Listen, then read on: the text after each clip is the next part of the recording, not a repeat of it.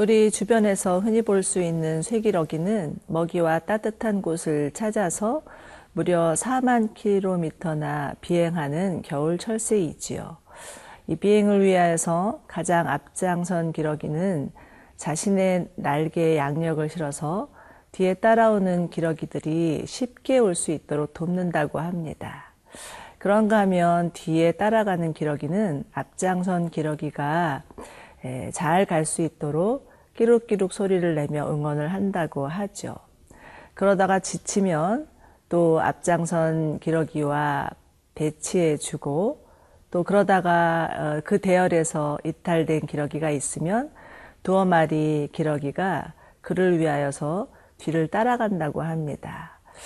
이 쇠기러기의 아름다운 동행은 우리에게 많은 메시지를 주는 것 같습니다. 우리도 어, 하나님께서 우리를 공동체로 묶어 주셨을 때 함께 즐거워하고 함께 올 수 있는 공동체가 되었으면 좋겠습니다.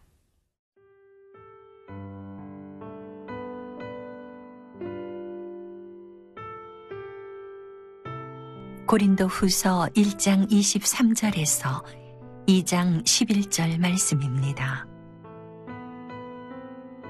내가 내 목숨을 걸고 하나님을 불러 증언하시게 하노니 내가 다시 고린도에 가지 아니한 것은 너희를 아끼려 함이라.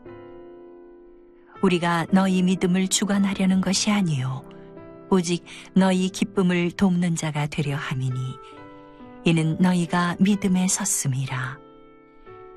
내가 다시는 너희에게 근심 중에 나아가지 아니하기로 스스로 결심하였노니 내가 너희를 근심하게 한다면 내가 근심하게 한 자밖에 나를 기쁘게 할 자가 누구냐 내가 이같이 쓴 것은 내가 갈 때에 마땅히 나를 기쁘게 할 자로부터 도리어 근심을 얻을까 염려함이요 또 너희 모두에 대한 나의 기쁨이 너희 모두의 기쁨인 줄 확신함이로라.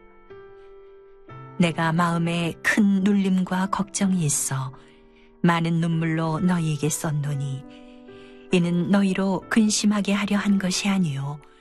오직 내가 너희를 향하여 넘치는 사랑이 있음을 너희로 알게 하려 함이라.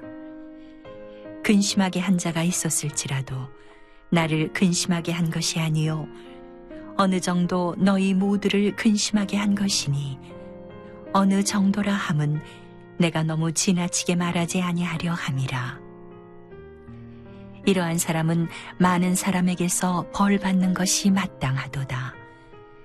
그런즉 너희는 차라리 그를 용서하고 위로할 것이니 그가 너무 많은 근심에 잠길까 두려워하노라. 그러므로 너희를 권하노니 사랑을 그들에게 나타내라. 너희가 범사에 순종하는지 그 증거를 알고자 하여 내가 이것을 너희에게 썼노라. 너희가 무슨 일에든지 누구를 용서하면 나도 그리하고 내가 만일 용서한 일이 있으면 용서한 그것은 너희를 위하여 그리스도 앞에서 한 것이니 이는 우리로 사탄에게 속지 않게 하려 함이라. 우리는 그 계책을 알지 못하는 바가 아니로라.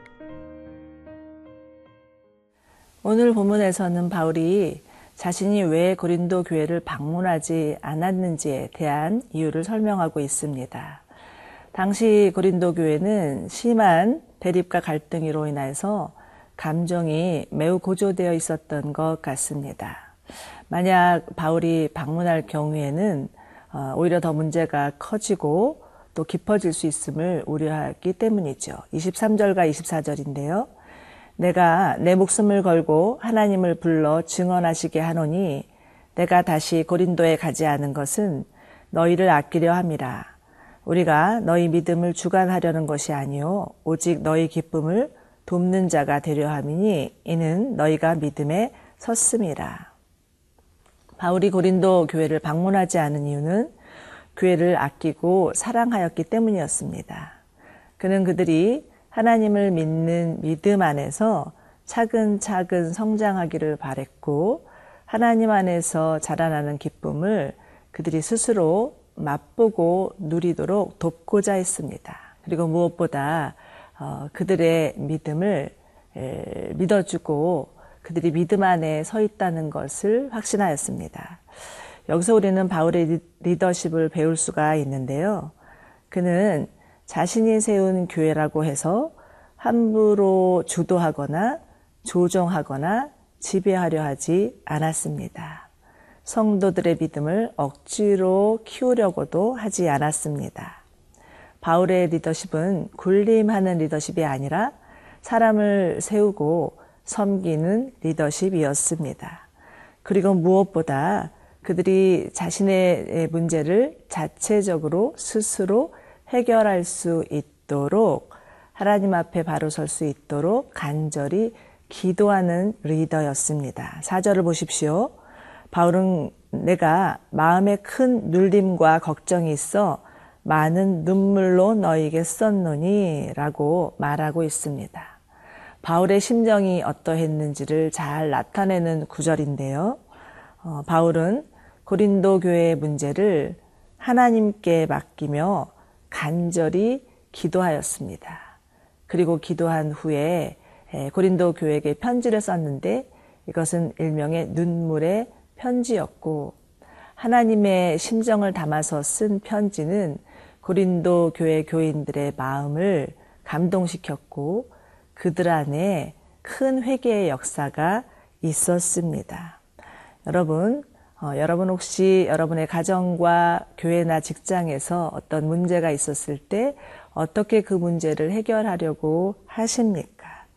우리는 자칫 문제를 해결하기 위하여서 조급하고 성급하게 개입하거나 또 아니면 인간적인 방법과 지혜를 동원하는 것 같습니다. 그러나 하나님은 모든 짐을 내게 맡겨라. 내가 권고하리라 말씀하십니다. 즉, 기도가 먼저라는 것입니다. 하나님께 나아가 기도하기 시작하면 하나님께서 움직이십니다. 당장 눈에 보이지 않는 시원한 해결책이 나오지 않아도 하나님을 신뢰함으로 기도할 때 하나님은 역사하시고 하나님의 뜻을 이루어 주실 것입니다.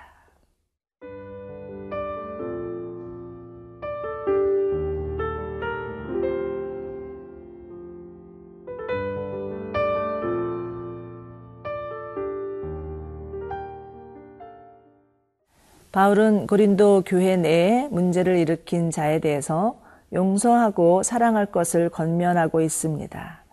공동체 안에 일어난 개인의 문제는 단순히 개인적인 차원으로서 끝나는 것이 아니라 공동체 전체에 영향을 미칠 수 있다는 것을 알았기 때문입니다. 6절에서 8절인데요.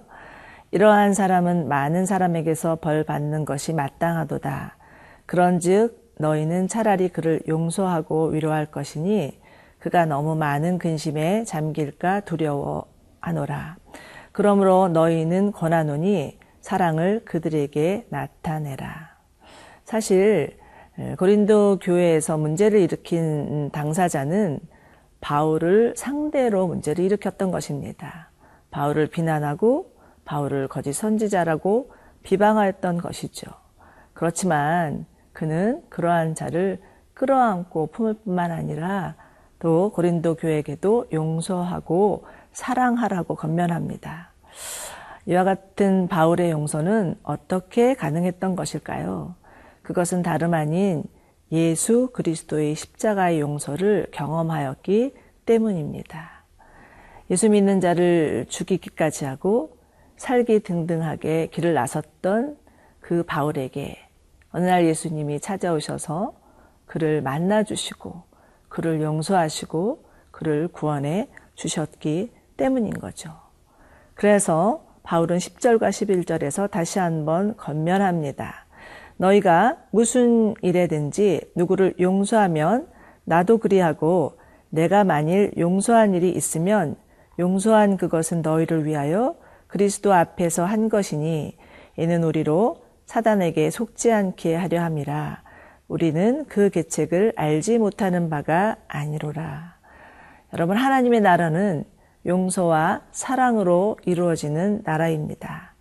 그렇기 때문에 사단은 어떻게 해서든지 우리로 하여금 용서하지 못하게 하고 끝까지 미움과 분노로 어, 묶인 채 그 관계를 무너뜨리려고 합니다. 아, 그러나 우리가 그리스도의 사랑으로 용서하기 시작할 때 사단은 더 이상 효력을 발휘할 수 없고 떠날 수밖에 없습니다. 제가 아는 한 자매님 한 분은요, 어, 어린 시절에 어머님이 돌아가시고 또 새로 어머니를 만나셨는데 그 어머님에 대한 미움 때문에 너무 힘들게 사셨습니다. 만났다 하면 어머님에 대한 분노와 원망이 터져 나왔었습니다. 그런데 함께 기도하는 가운데 하나님께서 어, 그 자매님에게 그 어머님을 용서하라는 마음을 주셨고 그 자매님은 그 하나님의 말씀에 순종하여서 이를 악물고 어머니를 용서했을 때 참으로 놀라운 변화가 있었습니다. 어찌 보면 자매님이 예, 용서하지 못하는 감옥에 갇혀 있다가 자신이 용서함으로 말미암아 감옥에서 벗어난 귀한 결과가 있었던 것이지요. 여러분, 용서는 이처럼 사람을 치유하고 회복할 뿐만 아니라 자유케 합니다. 용서할 때 하나님의 사랑이 흘러가게 되죠. 우리 모두 하나님의 용서의 은혜를 경험하시는 자들이 되기를 바랍니다. 기도하겠습니다. 하나님 아버지, 참으로 저희를 그리스도 예수 안에서 하나 되는 공동체 삼아주신 것 감사합니다. 어려운 일이 있고 갈등이 있을 때마다 피하지 않고 주님 앞에 나아가 구하게 하여 주시고 서로 용서하고 사랑하게 하여 주시옵소서. 그래서 예수 그리스도의 십자가의 용서의 은혜를 경험할 수 있게 하여 주시고 함께 하나님의 뜻을 이루어가게 하여 주시옵소서. 감사드리며 예수님의 이름으로 기도드립니다. 아멘.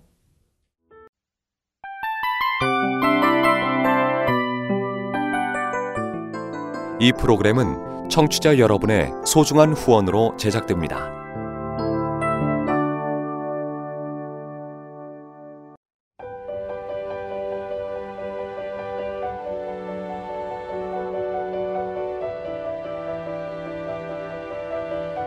세상에는 수많은 교회들이 있지만 더 깊이 있는 말씀 강해를 찾기 위해 크기로만 교회를 선정하지 않습니다. 보다 좋은 영적 콘텐츠를 더 많이 나누기 위해 방송비를 받지 않습니다. 1년 365일 복음만 전하고 싶어서 우리는 광고를 하지 않습니다. 온누리의 복음을 땅끝까지 CGN TV와 함께 땅끝 성교사가 되주세요